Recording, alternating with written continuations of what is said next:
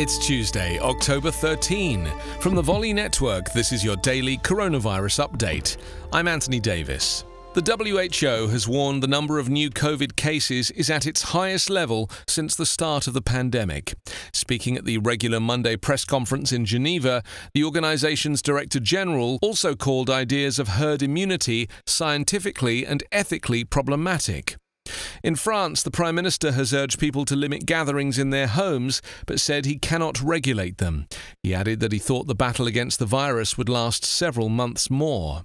In Spain, the government agreed protocols to establish travel corridors between European states and the Canary and Balearic Islands, both of which rely heavily on tourism and have been hit hard by the COVID crisis. Unemployment in the Balearics has risen by 90% since last year as a result of coronavirus. For the second day in a row, Iran has announced the highest single day death toll from the virus, with 272 new victims, as well as its single day highest count of new cases at 4,206.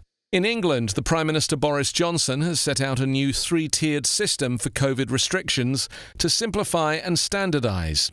The city of Liverpool was immediately put into the very high category, with pubs and bars closed and almost all household mixing banned. The World Bank has stepped up its call for a comprehensive programme of debt relief after revealing the amount owed by the poorest countries was at record levels even before the onset of the COVID 19 crisis.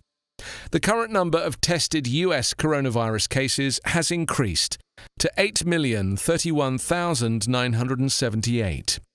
219,992 people have died. Coronavirus Update is part of the Volley Network.